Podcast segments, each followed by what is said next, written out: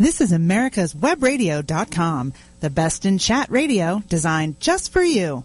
And hello, America. Welcome to another edition of Greg's List Live, your home for serious journalism, only on America's Webradio.com. Joining us today, all star panel of guests lined up. They're not all going to be on at the same time, so technically it's not a panel. It's more of a lineup, a rotation, if you will.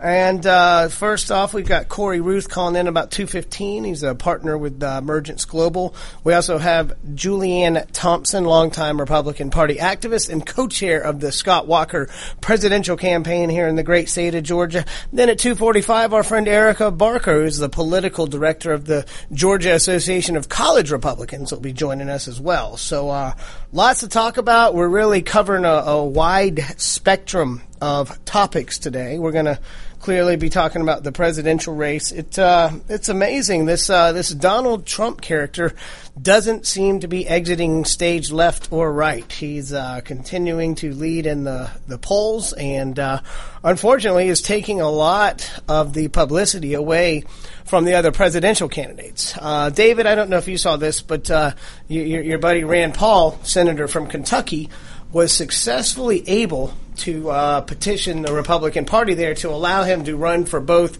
U.S. Senate and president next year. He basically paid a $250,000 fee to the Kentucky Republican Party, and they were able to rearrange their schedule and allow him to uh, run for both. So, you know, a guy that claims not to be a creature of Washington certainly does seem to want to go back to Washington, uh, employed as either a senator or president. So I found that a little interesting. What do you think about that? Do you think that was, uh, what would it, you know, is it a payoff?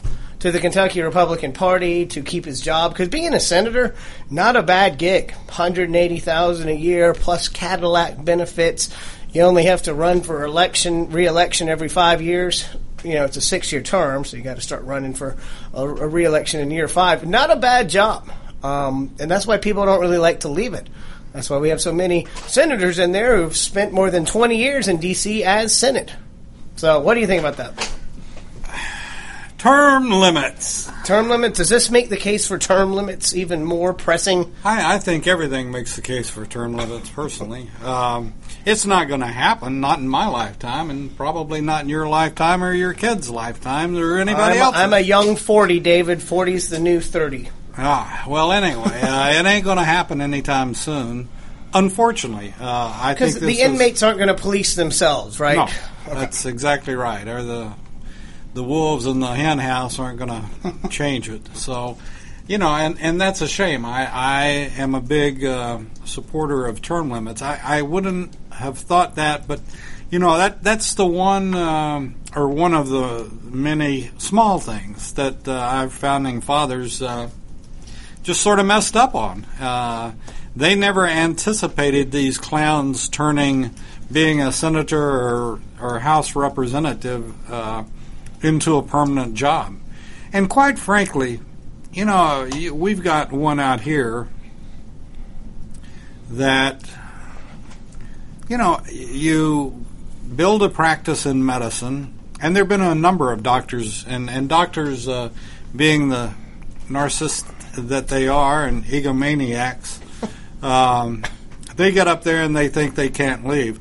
I, I quite frankly don't understand. A, a doctor should go I would think, after all they've gone through to become doctors, uh, go up there maybe for for a representative, maybe for six years, three terms.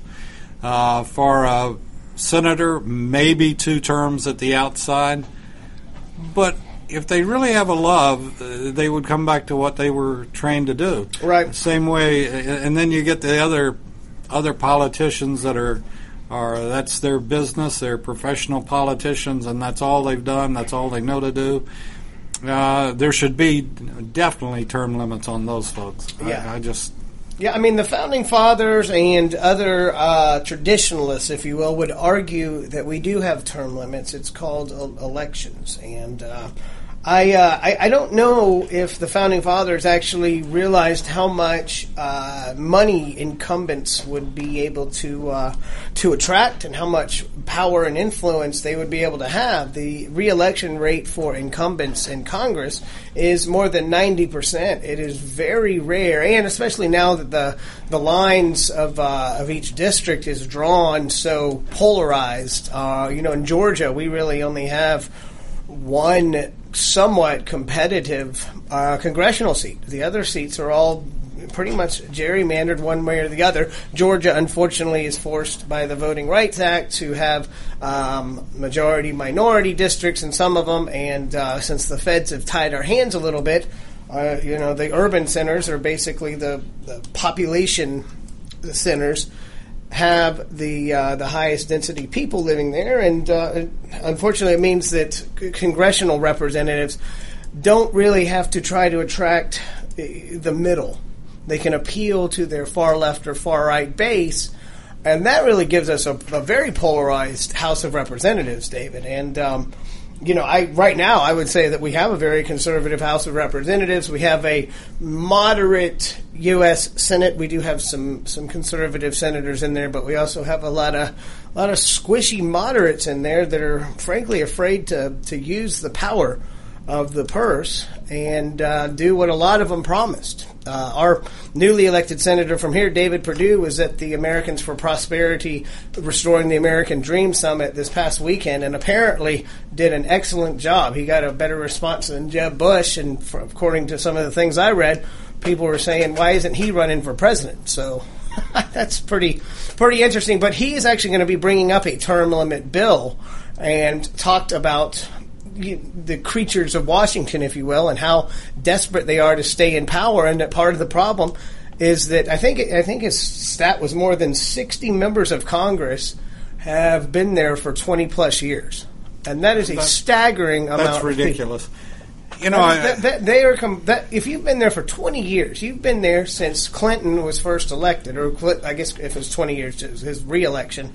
But so you've been there through Clinton, W, most of Obama's term, and the country has changed significantly. I would say that if you've been there more than 20 years, you're probably out of touch. and your voters are out of touch for not kicking your ass out. you know, I I am totally opposed to a professional House of Representative person or or senator, either one. I I, I think it's wrong. I think what you know what we've seen with uh, with. Uh, the, the former Senate leader, Majority Leader Harry Reid. Oh, yeah. you know that's that's Him ludicrous. and the guy from Utah, Orrin Hatch. Yeah. They've both been there for 30 plus years. Charlie Rangel from Harlem's been there more than 40 years. There's a guy that's been there more than 50 years. I think he just passed away, but. Uh, That's one way to get term Yeah, I. I was about to say, you know what? It's unfortunate that we have to use turning 95 and dying as a term limit. But it's it might be a good option. uh, Well, I except mean- we have to bring it down to about sixty-five. I think. Well, you know, when Social Security started, the average age was about 62 years old, and that's why they pegged the uh, number um, at that age to get benefits. And because of medical advancements and people, nutrition improving, although our, our waistlines aren't necessarily improving, we are living much longer than that. But, um, you know, clearly I don't think they were planning on, uh, on, on death being the ultimate term limit. That's well, maybe like I said, maybe they. I mean, that, that's kind of. I thought that was reserved for kings and queens mostly, David. But uh, anyway, we uh, we've got a, a, hectic uh, presidential race coming up.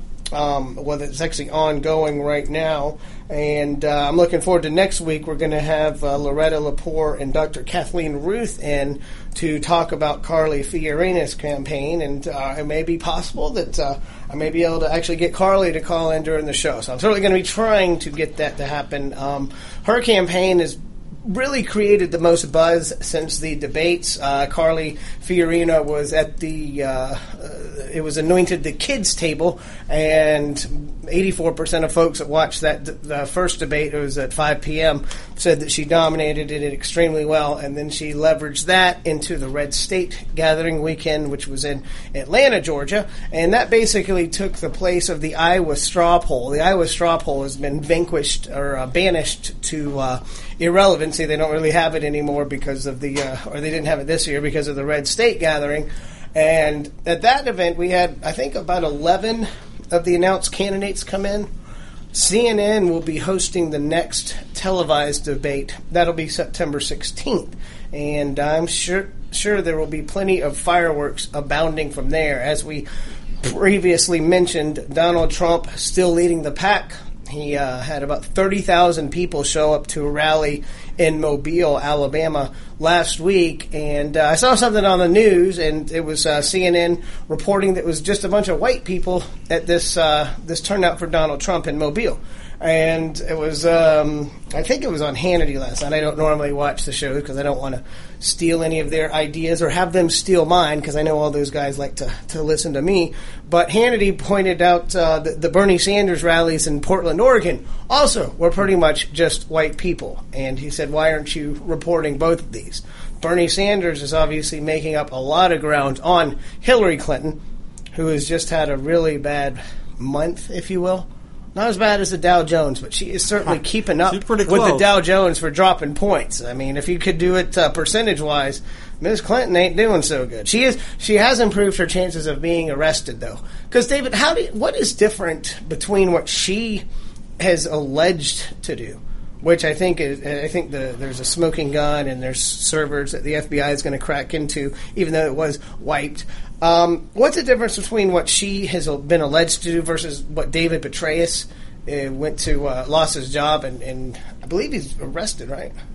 Was, was Petraeus sent to jail for a year? No, no, no, no. He he wasn't. He's he was just relieved of his yeah. generalship and uh, court martial. He it was right? a it, well, no, he he no, not even a court martial. It was a misdemeanor, as they wound up calling it.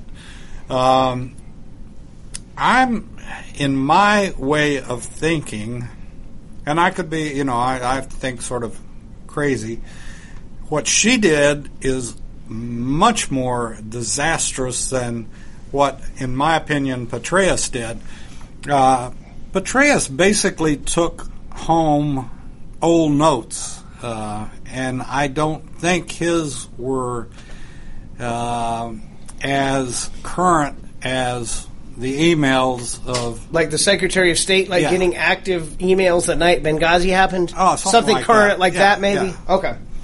And uh, I think Petraeus uh, had stood up to Obama, and Obama was going just like uh, McChrystal and anybody else that has stood up to Obama. Mm-hmm. They're going to get put under the bus. Right. And if he happens to really hate you, like he does the Clintons then you're going to be put under the bus and the trailer. You know, right. um, I think what she did is much more treacherous, traitorous, uh, treasonous than uh, what Petraeus did. Yeah, Petraeus basically um, had some pillow talk and was, you know, with somebody that yeah. was not privy to classified information. No, she actually she had a top secret. Clearance. Oh, she did. Okay. Oh yeah, she was she was a lieutenant colonel in. Uh, in the guard, or I, I, can't remember what, but she uh, yes, she had uh, top secret clearance.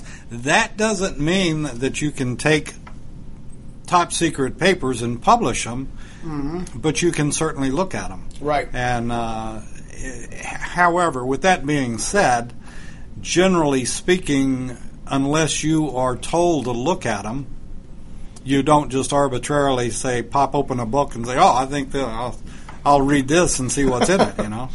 But uh, Petraeus, uh, Petraeus made a mistake, and, mm-hmm. but I don't think it's near the mistake. Well, like, I don't think I don't think I think his was a mistake with no malintent. Right. I think Hillary's was never a mistake with total malintent. I was about to say, it seems to me that hers is premeditated. She wanted to have it secret. She's now claiming, well, they weren't classified when they were sent to me, but they will be. I don't. I can't control it, and just. Uh, she's had terrible excuse after excuse about it, and I'm glad it's taken its toll in the poll. We'll be back in a couple minutes on Greg's List. From Doug Dahlgren, an action series that grabs you and won't let go. Four members of Congress all die within months. Each death appears to be from natural causes. But when mysterious messages begin to appear in the form of quotations from long dead Revolutionary War heroes, one reporter sets out to prove the existence of a serial killer. His search uncovers dark secrets and an assassin shielded by people who need the very services that only he can provide. The Sun, Silas Rising, a novel by Doug Dahlgren, in Kindle or paperback through Amazon.com. Did you miss a show that you really wanted to hear? All of our programs are available for download on americaswebradio.com and on iTunes. You can listen to your favorite programs on americaswebradio.com anytime you like. Affordable health insurance was the promise of Obamacare, but for many, the government mandate caused more problems than it solved. This is Dr. Elena George from Medicine on Call, and I want to tell you about a truly affordable alternative allowed under Obamacare, Liberty HealthShare. Liberty HealthShare bypasses doctor and hospital panels, giving you the freedom to choose and with a maximum of $500 out of pocket per person and 100% coverage up to $1 million per year per occurrence, you can rest assured knowing you and your family are protected. Coverage starts as low as $107 per month and also includes dental, vision, pharmacy, and holistic care. Liberty HealthShare puts you back in charge of your health. Visit them online at libertyoncall.org. Again, for a true affordable alternative to Obamacare, visit libertyoncall.org or call toll free 1 800 714 6993 today. You're listening to America'sWebRadio.com, the pioneer and leader in chat radio. Thank you for listening. And we're back on Greg's List Live, your home for serious journalism, only on America's Web Radio.com. Got an excellent lineup of guests today for your listening pleasure. Uh, Corey Ruth from uh, Emergence Global will be joining us here in a couple of minutes. And then we have uh, the uh, co-chair of the Scott Walker for President campaign, Julianne Thompson, calling in at 2.30. And after that, uh, 245, Erica Barker from the Georgia College Republicans. She's the political director over there. We were talking a little bit about the damage that uh, uh, Hillary Clinton is self-inflicting upon herself. By it, it, a lot of times, what they say, David, it's not necessarily the crime; it's the cover-up, and we're seeing evidence that the cover up is taking a far more damaging toll on Hillary Clinton. She's just not able to shake this email scandal. And it's not just the email scandal, it's what's actually in the emails. And now it's the actual cover up that we're seeing. And when she's being interviewed, she's showing uh, signs that this uh, investigation is really getting to her. She's been cracking under the pressure. I can imagine that Joe Biden's uh, entry, imminent entry into the race, has got to be wearing on her as well. Because I'm I'm going to guess that Obama is going to tacitly support Joe Biden. I think he would think or, or look at Joe Biden as a continuation of his own presidency, and Obama has said that he would like to run a third time and that he would probably win, much to the horror of uh, many Americans who've seen our debt double and uh, seen Obamacare cause premiums to rise significantly. It's it's it's interesting though because you've got so many Republican candidates that have pretty good resumes that, that have compelling stories. And now the Democrat side is starting to add up in numbers too. Um, we haven't really heard much from the Democrat side, for, except from Hillary Clinton and Bernie Sanders. If Joe Biden does jump in, and from what I'm reading, it looks like that's going to happen. They are suggesting that he is going to be trying to get in there for the October 13th debate, which would put him on stage with uh, Martin O'Malley and uh, Hillary Clinton, Bernie Sanders, and uh, Jim Webb, I guess. And Jim Webb, basically, he announced he's running, and we haven't heard anything from him. David, I don't know. You, he was one of your kind of dark horse picks that uh, that you liked. He's pretty strong on foreign policy, but uh, I don't know how popular he is on the Democrat side of things. Have you heard anything out of his campaign? Because I know you were uh, a fan of his just because of his uh, military, military experience. Yeah, yeah. Uh, well, he basically was the only one initially running that had any military experience. And I thought if we had to have a uh, another Democrat, he seemed to be somewhat uh, logical in, in his views. He right. wasn't you know, and, and that's probably hurt him that he's not uh, left wing enough. But no, I haven't heard. Uh, as they say, I haven't heard a peep out of A the peep boy. out of him, no yeah. peeps from the weeps. Speaking of lack of peeps, uh, Jim Gilmore, who was, I think, the former Maryland governor, he's the 17th Republican candidate. He has not been invited to the CNN event because his poll numbers just aren't uh, aren't registering at all. So you've got him, Pataki, um, Lindsey Graham, who's still in the mix, so to speak. Uh, who else? Chris Christie. Several candidates that really are not gaining any traction. The aforementioned Rand Paul, who is struggling. He's below 3%. Uh, you know, it, you have Donald Trump, Jeb Bush, and Ben Carson, pretty much the top three. You have Carly Fiorina, who's got the, I guess would say the buzz and the momentum. And then you have uh, Scott Walker and Ted Cruz, who I I think are prepared for a long battle. I think they're they're being very strategic. Uh, Ted Cruz has actually been doing pretty well in the polls. I don't know. Did you see where Ted Cruz was at the uh, Iowa?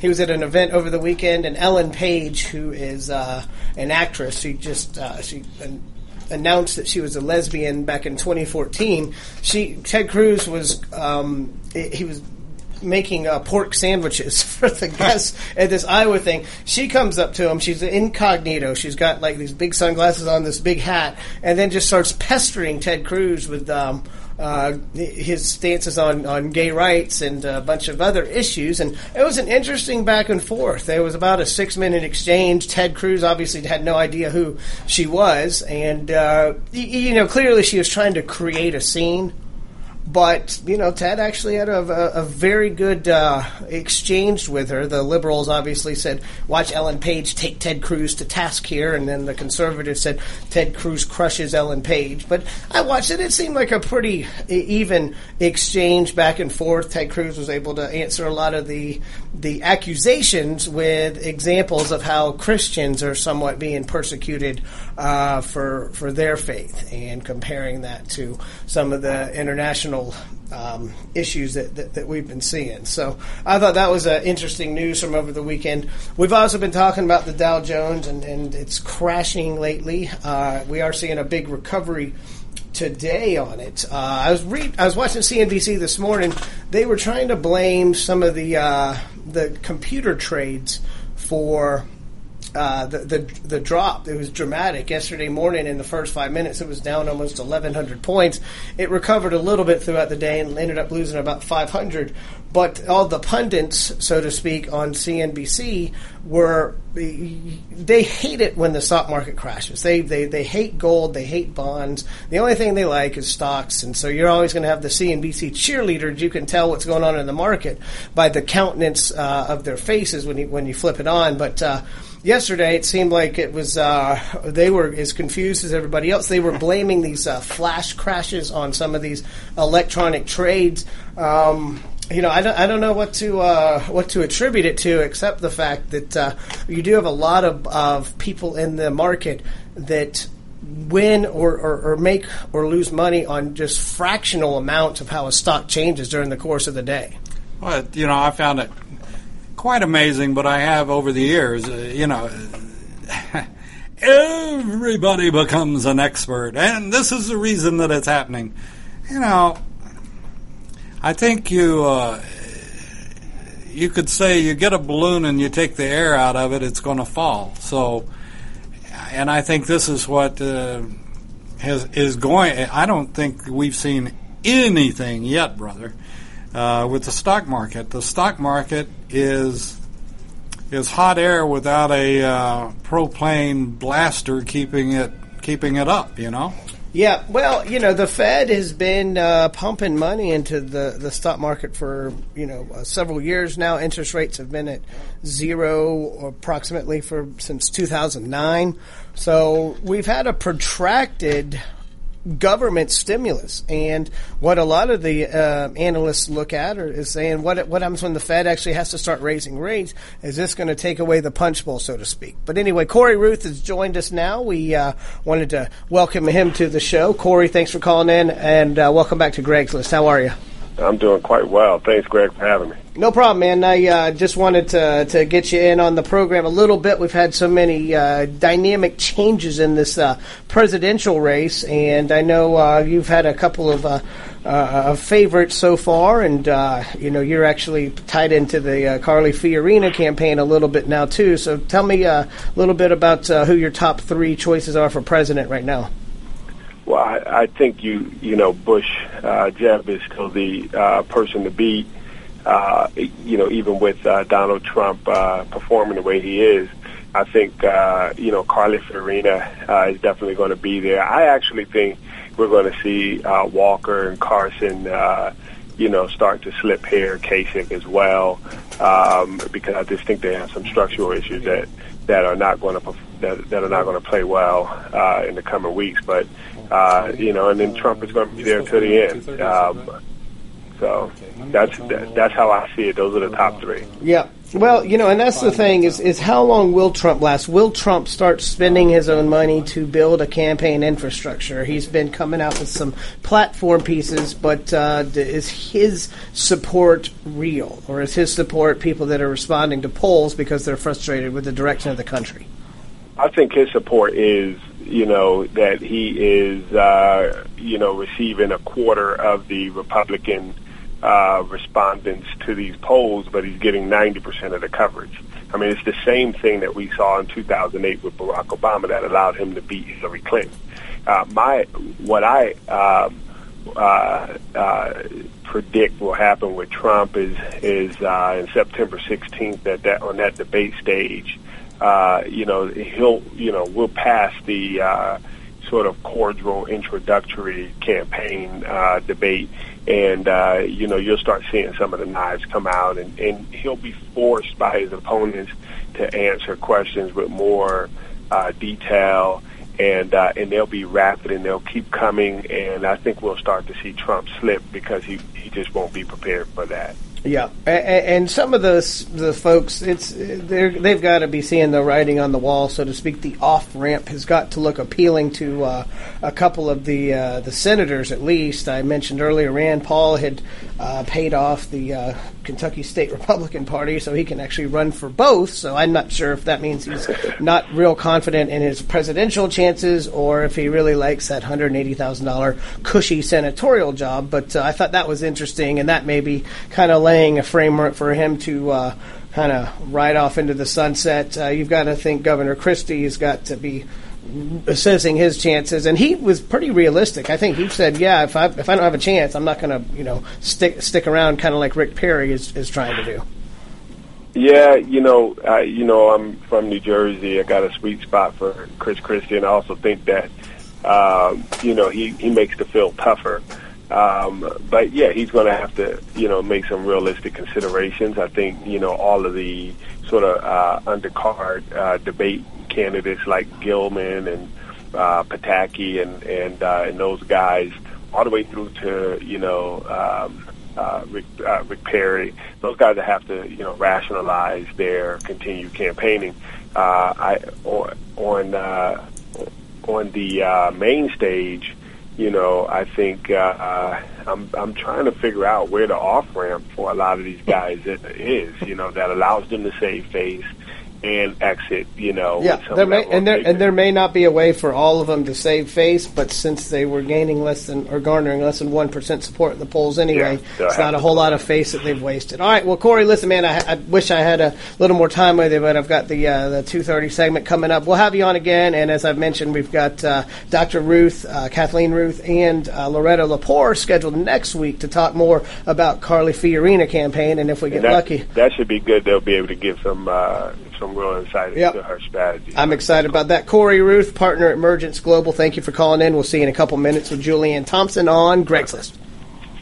The Docs for Patient Care Foundation is your way to join the fight and become a member of an organization created by doctors for patients dedicated to fighting for your healthcare freedom and preserving the doctor-patient relationship. Get a pen and paper. Write down docs4patientcarefoundation.org. That's D-O-C-S, the number four, patientcarefoundation.org. Go to our site and please make a generous tax-deductible donation and join the fight today. Thank you. Don't be hoodwinked by the left who wants you to believe the fairy tale that we can power America on butterflies, rainbows, and pixie dust. I'm Marita Noon. Get the truth about energy on my show, America's Voice for Energy, only on America's Web Radio. Watchdog is a term given an organization like the United States Justice Foundation, which since 1979 has been watching out and, when necessary, taking the appropriate action from testifying to litigating to protect our constitutional rights. USJF, a non-profit organization, is nationally recognized not only as a watchdog, but many in the government as well as those involved in legal cases have also called the USJF a bulldog for the tenacious approach in their presentation and proof of what is right. Find out more at www.usjf.net. Support USJF as they support you. This is America's Webradio.com, the best in chat radio designed just for you. And welcome back to Greg's List Live, the home of serious journalism only on America's Webradio.com. Just had a, a, a segment with Corey Ruth there talking a little presidential politics, and now I'm happy to have Julianne Thompson, who is the state co-chair for Scott Walker for president. I think this is your first time calling on Greg's List. Welcome to the show, Julianne. Hey, thanks for having me, Greg. No problem. I know you've got uh, another gig uh, starting about 2:40, so just wanted to kind of jump right in. We've been talking presidential politics. I'm glad to see the Democrat side of things is starting to get real interesting because for so long the Republicans have just had so many candidates, and uh, it, you almost have to really separate the ones that are serious versus the ones that are uh, hot air, so to speak. And I've I've said that I think Donald Trump's support is is is not as strong as what it shows up on polls with his 20 to 25 percent. Let's talk a little bit about Scott Walker and what some of his uh, long-term goals are. I think Scott is uh, set up strategically for a long, protracted battle, and even though his poll numbers are not as as high as a lot of us would want them to be, uh, I, I have a feeling his campaign is getting a lot more organized. So give us a little bit of insight on that if you can. Sure. Well, um, Governor Walker's campaign is about six weeks old right now, so he hasn't been in the race very long. Um, we're getting organized in Georgia and across the nation. And um, as you said, poll numbers are something that really has to be di- um, dissected carefully. It depends on who is taking the poll, who is being polled, and um, how the questions are asked. So I don't think you can go by polls at this present time. Plus, we've only had one debate, and the other candidates really didn't get much of a chance to talk in the primetime debate, although they did in the, the 5 p.m. debate. But um, but I think we need to wait and see what happens at the next debate, and I think people are going to be um, very, very happy with what Governor Walker has to say. Yeah, what do you think about? Um, you, you, know, we've got the uh, the top three right now, which kind of rotates. It's Donald Trump, and then uh, Dr. Carson is in there sometimes. Uh, Jeb Bush is in there sometimes. Ted Cruz is in there. Who do you think out of that little group has the staying power um, that'll that'll make it through the uh, at least the initial set of primaries in, starting in Iowa? Well, Greg, as you know, people say two weeks is a lifetime in politics. so what is six months or nine months or even a year from now when we have the Republican National Convention. It is an absolute eternity. So anything could happen. So we have to wait and see. And I, of course, don't have a crystal ball to to foretell anything like that. But just remember that this time, um, at this time in previous elections, Rudy Giuliani was polling at I think about 32 percent, and he was in the lead. And um, you know, we saw things went in that campaign. So a lot could change. So we're very early in the process. Yeah, and a lot of it is just the name ID. Obviously, Rudy Giuliani had a, uh, a very high uh, public persona after his uh, his well documented response to to 9/11 and. Um, uh, really was looked at as America's mayor. We've got such a, a fractured uh, Republican Party right now, though, and uh, I, I, think that we, we, we, need to look at, at, the candidates that are going to be uh, unifying figures, and also ones that are going to be able to put in uh, a team that in in all 50 states, rather than just uh, you know getting all the free coverage right now that a, a, Donald Trump is. So it is uh, it is a big factor, though. I know a lot of uh, Republican insiders are a little bit frustrated with all the attention that, that Trump is getting. But as you mentioned, six months is an eternity, and I know Governor Walker's uh, put in a pretty big ad buy in Iowa, and if I remember correctly, he's doing pretty well in the polls there, and that's the first state that votes, right?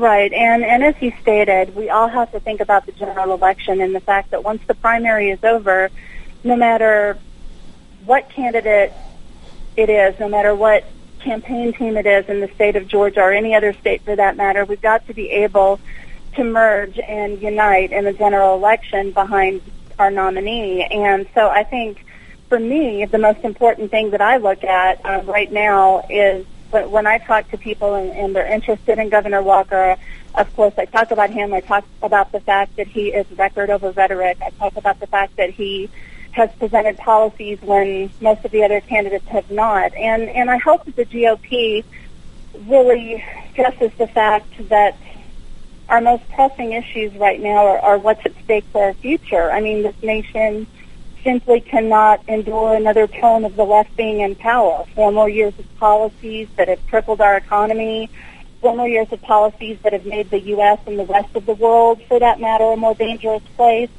Um, you know, I have two children. My children deserve to inherit a prosperous free America, and our military deserves a commander-in-chief who will respect their lives. And quite frankly, America deserves a president that takes the Constitution seriously, and that simply is a suggestion. So we need to be thinking about the general election and taking back the White House because we cannot endure another four years of the left.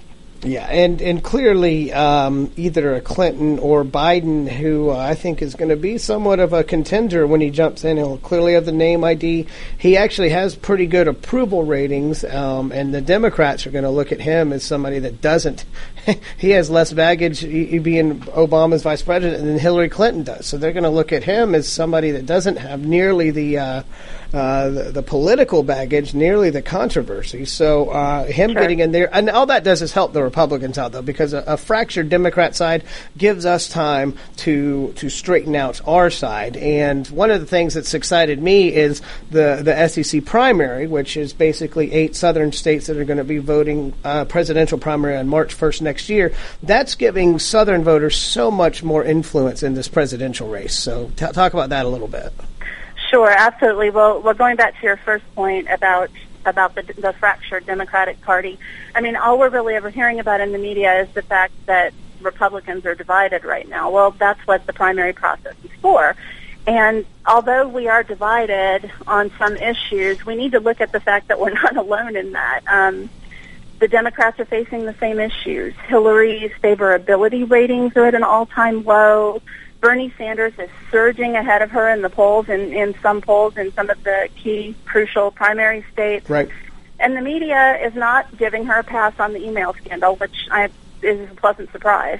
but the Democrats are taking it seriously. Obviously, if there's talk of Joe Biden entering the race, and that sort of provides them with a more mainstream alternative to a self-professed socialist in Bernie Sanders. So this whole idea of insurgency is not just a Republican phenomenon. Right.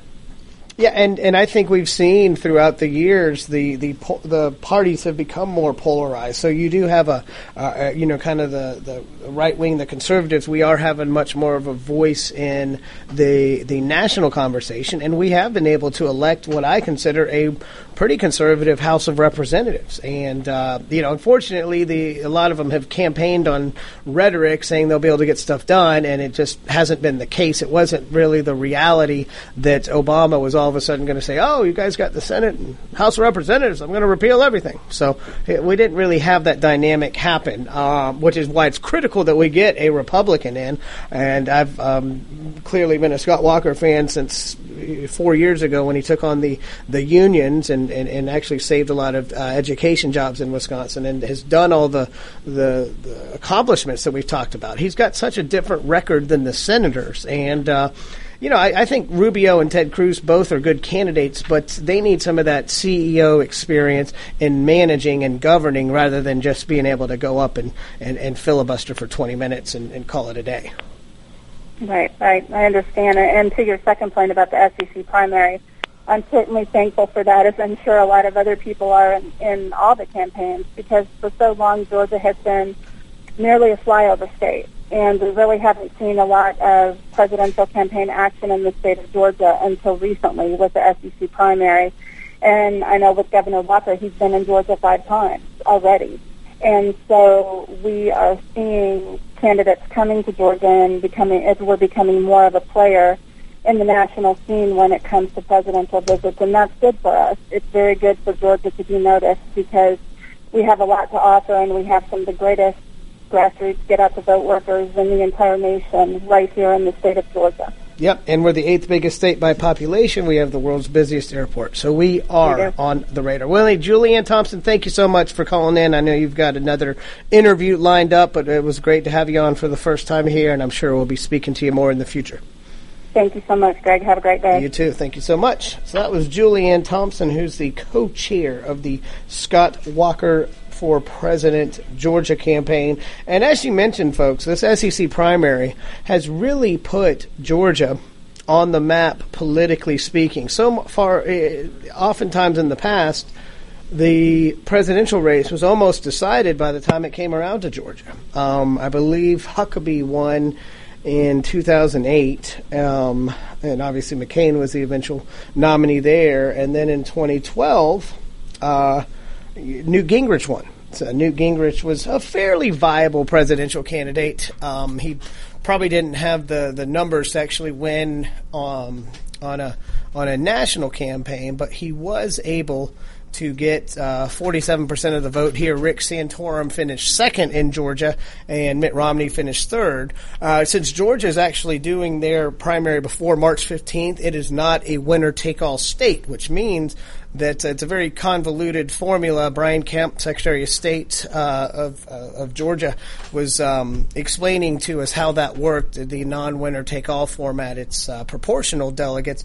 But that means that there are points, so to speak, for second place. There are also points for third place, which means that some of these candidates that, that are in it for the long haul, that are able to build national organizations, that are able to continue gaining donors and funds. And this is where Ted Cruz is going to still be viable because Ted Cruz has been spending his time in the South building up his firewall, uh, so to speak. That's what he's called it anyway. And he's going to have pockets of delegates from a lot of states. So that's either going to be very powerful him to leverage as a uh, one of the keynote speakers during the Republican convention, which is in Cleveland, Ohio this year maybe LeBron will make a make an appearance for us. But uh, you think? I don't know. That would, that would be neat. I, I, I have a feeling LeBron isn't a Republican though. Although, if you look at the professional athletes and we show them what Republicans' tax plans are, I think we could convert a lot of them. What about you, Deb? You think we could convert some of these uh, professional athletes? Arthur Blank is uh, building a soccer field in, in DeKalb now. He's getting all sorts of tax bonuses from the taxpayers. Do you think if we could, you know, show uh, some of these athletes that the, the difference in their paychecks if they were Republicans, that might persuade them? They have to be able to read first. Oh, so only the UGA graduates would actually be there, right? Uh, and then I'll throw in uh, Texas Tech as well. Yeah. Uh, no, you- I don't think about tech. Hey, do you want to take our uh, final break here? We've got Eric uh, Barker, who's the uh, political director from the Georgia College Republicans, uh, calling in next, and we may already have her on the other line. Of lots of things to discuss with her, talking about who the uh, most appealing candidates for for the uh, millennials, that that voting block that you hear so much about, and also do get a little reaction to the Alpha Phi uh, sorority video. Erica's actually in a, a sorority at the University of North Georgia, and uh, wanted to see some real world experience and reaction to that as we had uh, Valerie Martin on last week to, to talk about it, to give a, a female perspective on it, and to say, hey, this is all a bunch of BS, a bunch of malarkey. They're making a, a, big stink out of this for nothing. Or if there was legitimate concerns that it does um, uh, marginalize females. So it'll be an interesting discussion with her. We'll be back in a couple of minutes on Greg's List. Watchdog is a term given an organization like the United States Justice Foundation, which since 1979 has been watching out and, when necessary, taking the appropriate action, from testifying to litigating to protect our constitutional rights. USJF a non-profit organization, is nationally recognized not only as a watchdog, but many in the government, as well as those involved in legal cases, have also called the USJF a bulldog for the tenacious approach in their presentation and proof of what is right. Find out more at www.usjf.net. Support USJF as they support you. With all the back and forth in today's politics, it seems as though the Constitution gets lost in the mix. If you want to brush up on your Constitution, then join Michael Conley every Wednesday from 4 to 5 p.m. for the show Our Constitution on americaswebradio.com. Affordable health insurance was the promise of Obamacare, but for many, the government mandate caused more problems than it solved.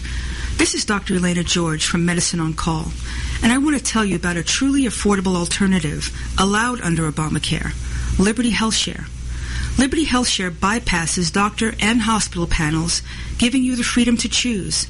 And with a maximum of $500 out of pocket per person and 100% coverage up to $1 million per year per occurrence, you can rest assured knowing you and your family are protected. Coverage starts as low as $107 per month and also includes dental, vision, pharmacy, and holistic care. Liberty HealthShare puts you back in charge of your health. Visit them online at libertyoncall.org. Again, for a true affordable alternative to Obamacare, visit libertyoncall.org or call toll free 1 800 714 6993 today. You're listening to America'sWebRadio.com, the pioneer and leader in chat radio. Thank you for listening. And hello, America. Welcome back to Greg's List Live, the home of serious journalism. You're listening to America's Web Radio.com coming at you. We're wrapping up another scintillating show today. We spoke with Corey Ruth, Julianne Thompson, and now joining us is uh, our friend Erica Barker. And Erica, I wanted to make sure I got the title right. You're the political director for the uh, the College Republican Association in the state of Georgia, right? Yes, sir. That I am. Awesome. See, it's sometimes you got to get these titles correct, otherwise you uh, you diminish the actual role of the people. And uh, Erica's also uh, you're a senior at University of North Georgia up in Dahlonega, correct? That is correct. All right. Well, listen, I am excited to have you call in today. I was trying to get you to call in uh, last week for the reaction to the um, the Alpha Phi, the notorious six minute video that so many people on the left found uh, shocking and were in an uproar about. And uh, you're actually in a sorority there, and I kind of wanted to get a reaction from somebody that's actually in school that's in a sorority to see what uh, what y'all were talking about and whether or not it was as demonic as the left wanted to say it was. I am in a sorority, and quite honestly, I don't really see how that entire video was even newsworthy. Um, recruitment videos are something that are fairly new within sororities, um, and usually they're shown during the process of rush. Um, and they're not they're not shown to adults or anything. They're shown to freshman girls that are already interested in joining a sorority. So they're trying to display themselves as fun and how much they love each other and how great their sisterhood is. And it's basically just a good way to kickstart recruitment. Um, it's the purpose of a recruitment video is not at all to say these are what our philanthropies are and these are um, this, this is the service that we do to our community and the service that we do to one another. It's basically about energizing and making girls excited to be a part of the recruitment process and to join a sorority. Yeah. Um, so it even making the news is absolutely ridiculous. It's got to be hyper competitive. Uh, back when I was at University of Georgia, I was in a fraternity. We certainly didn't have any kind of recruitment videos. That probably is. I, I don't know fraternities, especially Georgia, would do anything like that. We, we, fraternities aren't into like blowing glitter and stuff. yeah, yeah. I was about to say I don't know if I'd want to join that. That's the Caitlyn Jenner fraternity, but um, yeah. so I, uh, it, we, it, it's totally changed. I mean, back then, I, I remember the, the the girls that you know graduated high school with when they're going through, they had to get their three letters of recommendation, and it was such a nerve wracking experience. And to kind of fast forward to current day, where you have you know these girls that I mean, clearly that video cost a lot of money. I mean, there were like helicopter shots. I mean, it wasn't something that they just threw together and did a, a, a montage. I mean, it was Right. very expensive. I thought it was great. I watched it 13 times, and I did not get offended one time. I tried. Oh, neither did I. It I- was a really good recruitment video. if I was going into recruitment and saw that video, I wouldn't. My first thought wouldn't be, well, all these girls look the same, and I'm a brunette, so I won't fit in. Like, it would be they're fun. Like Right. they like that looks so fun. I want to hear more about what this sisterhood is about and what they do for one another. So to say that it's unempowering is absolutely irrelevant. It is not unempowering. So this fit- sororities are so empowering to women. Joining a sorority is one of the best decisions I've made in college. And it's because my sisters are so empowering and they encourage me to do great things. They don't encourage me to hold hands and skip across the drill field at UNG. they encourage me to make good grades and go out and get involved and I encourage them to do the same.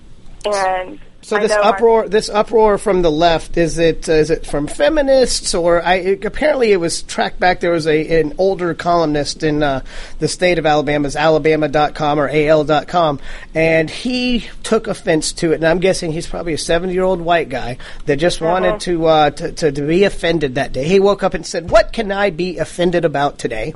And so so he wrote this piece, and then it went viral. And clearly, uh, Alpha Phi is is a very good sorority at Alabama. I, I don't know much about them, but from the video, I would probably say that uh, yeah, they're probably a good one.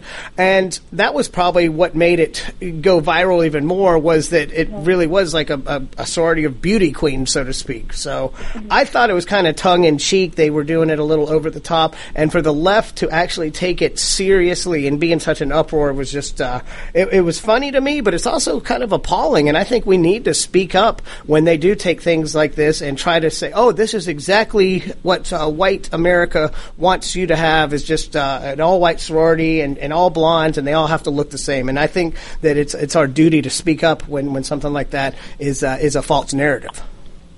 Right. Because the way that um, you know he discussed it was com- it was completely taken out of context. Like I said, you know, it's, it's shown in the beginning of recruitment to a group of freshmen and sophomore girls that want to rush and want to be a part of sororities. So old Um, old white men shouldn't even be watching this, nor should they have an opinion. I mean, I mean, yeah, I mean, they put it on YouTube and stuff because they want other people to see how fun they are, but they're not going to try to get A.L. Bailey to join Alpha Phi.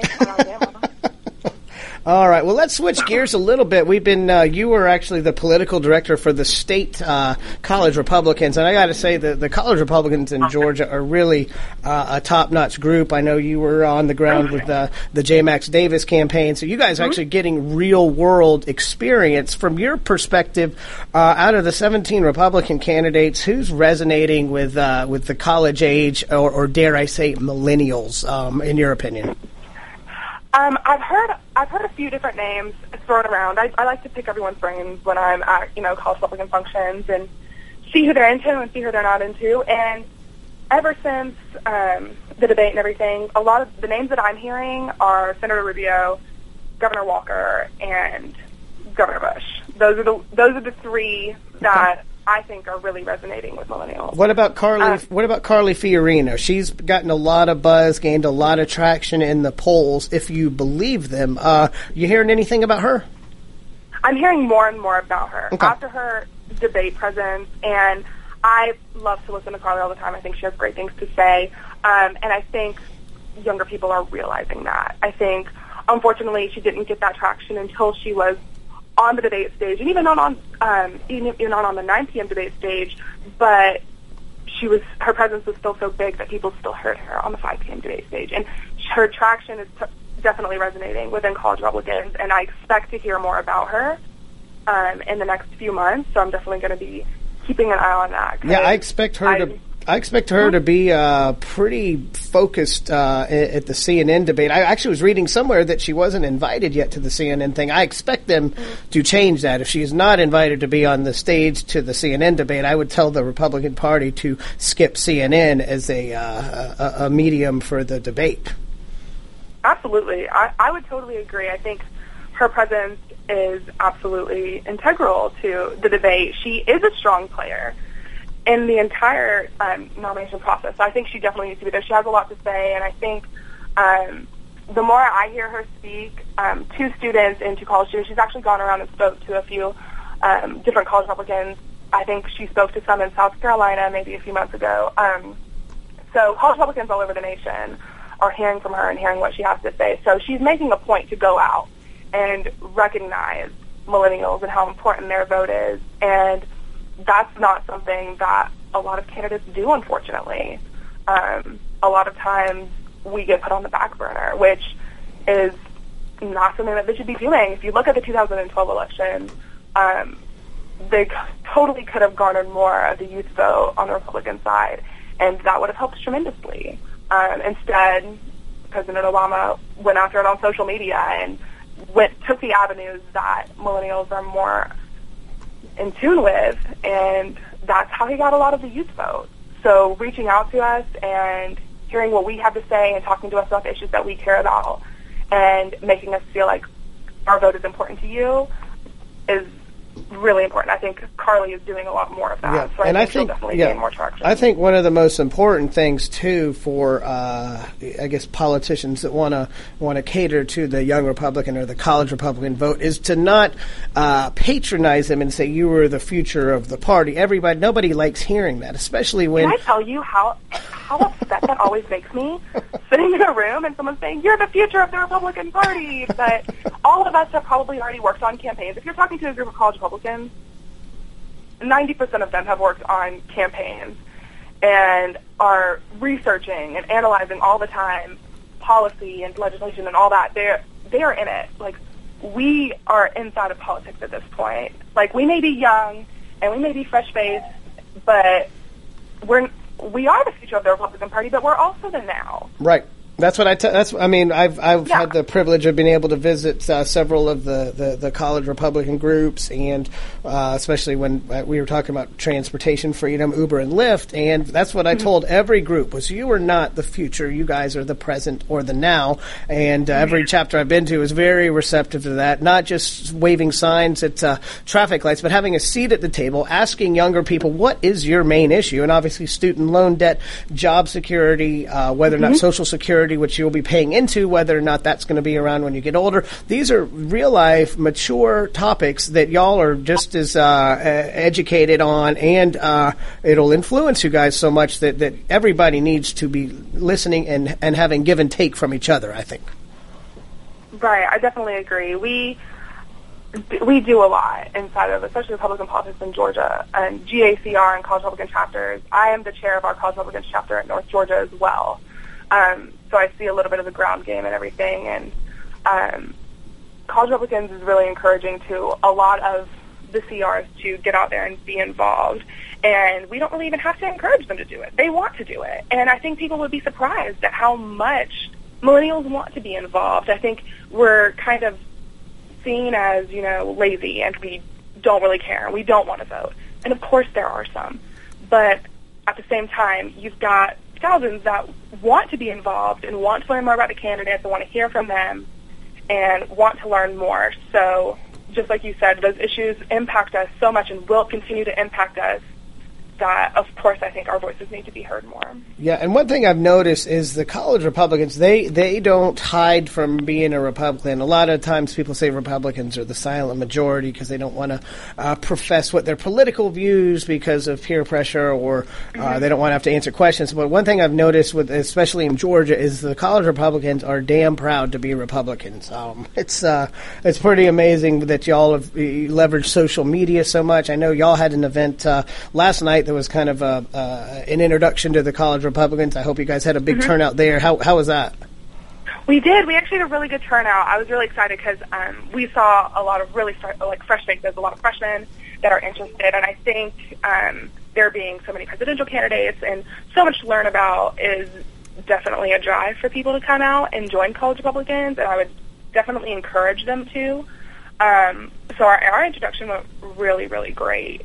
There are so many people interested, and I think we'll only get more as um, as this election becomes more prevalent and in the minds of younger Yeah. people and college students. Well, Erica, Uh, you know that's uh, it's such a it's such great news to hear that, and I appreciate you calling in today. I know you had to dip out of class. You're, uh, you're quite the uh, the busy person, a radio personality, and actually trying to graduate from University of North Georgia and working on campaigns. So anyway, thank you so much for calling in. We'll we'll be sure to have you back in the future, and you'll be able to listen to this uh, tonight on replay at 6 p.m. when hopefully you're out of class. But anyway, thank you for calling in, and I look forward to hearing from you soon.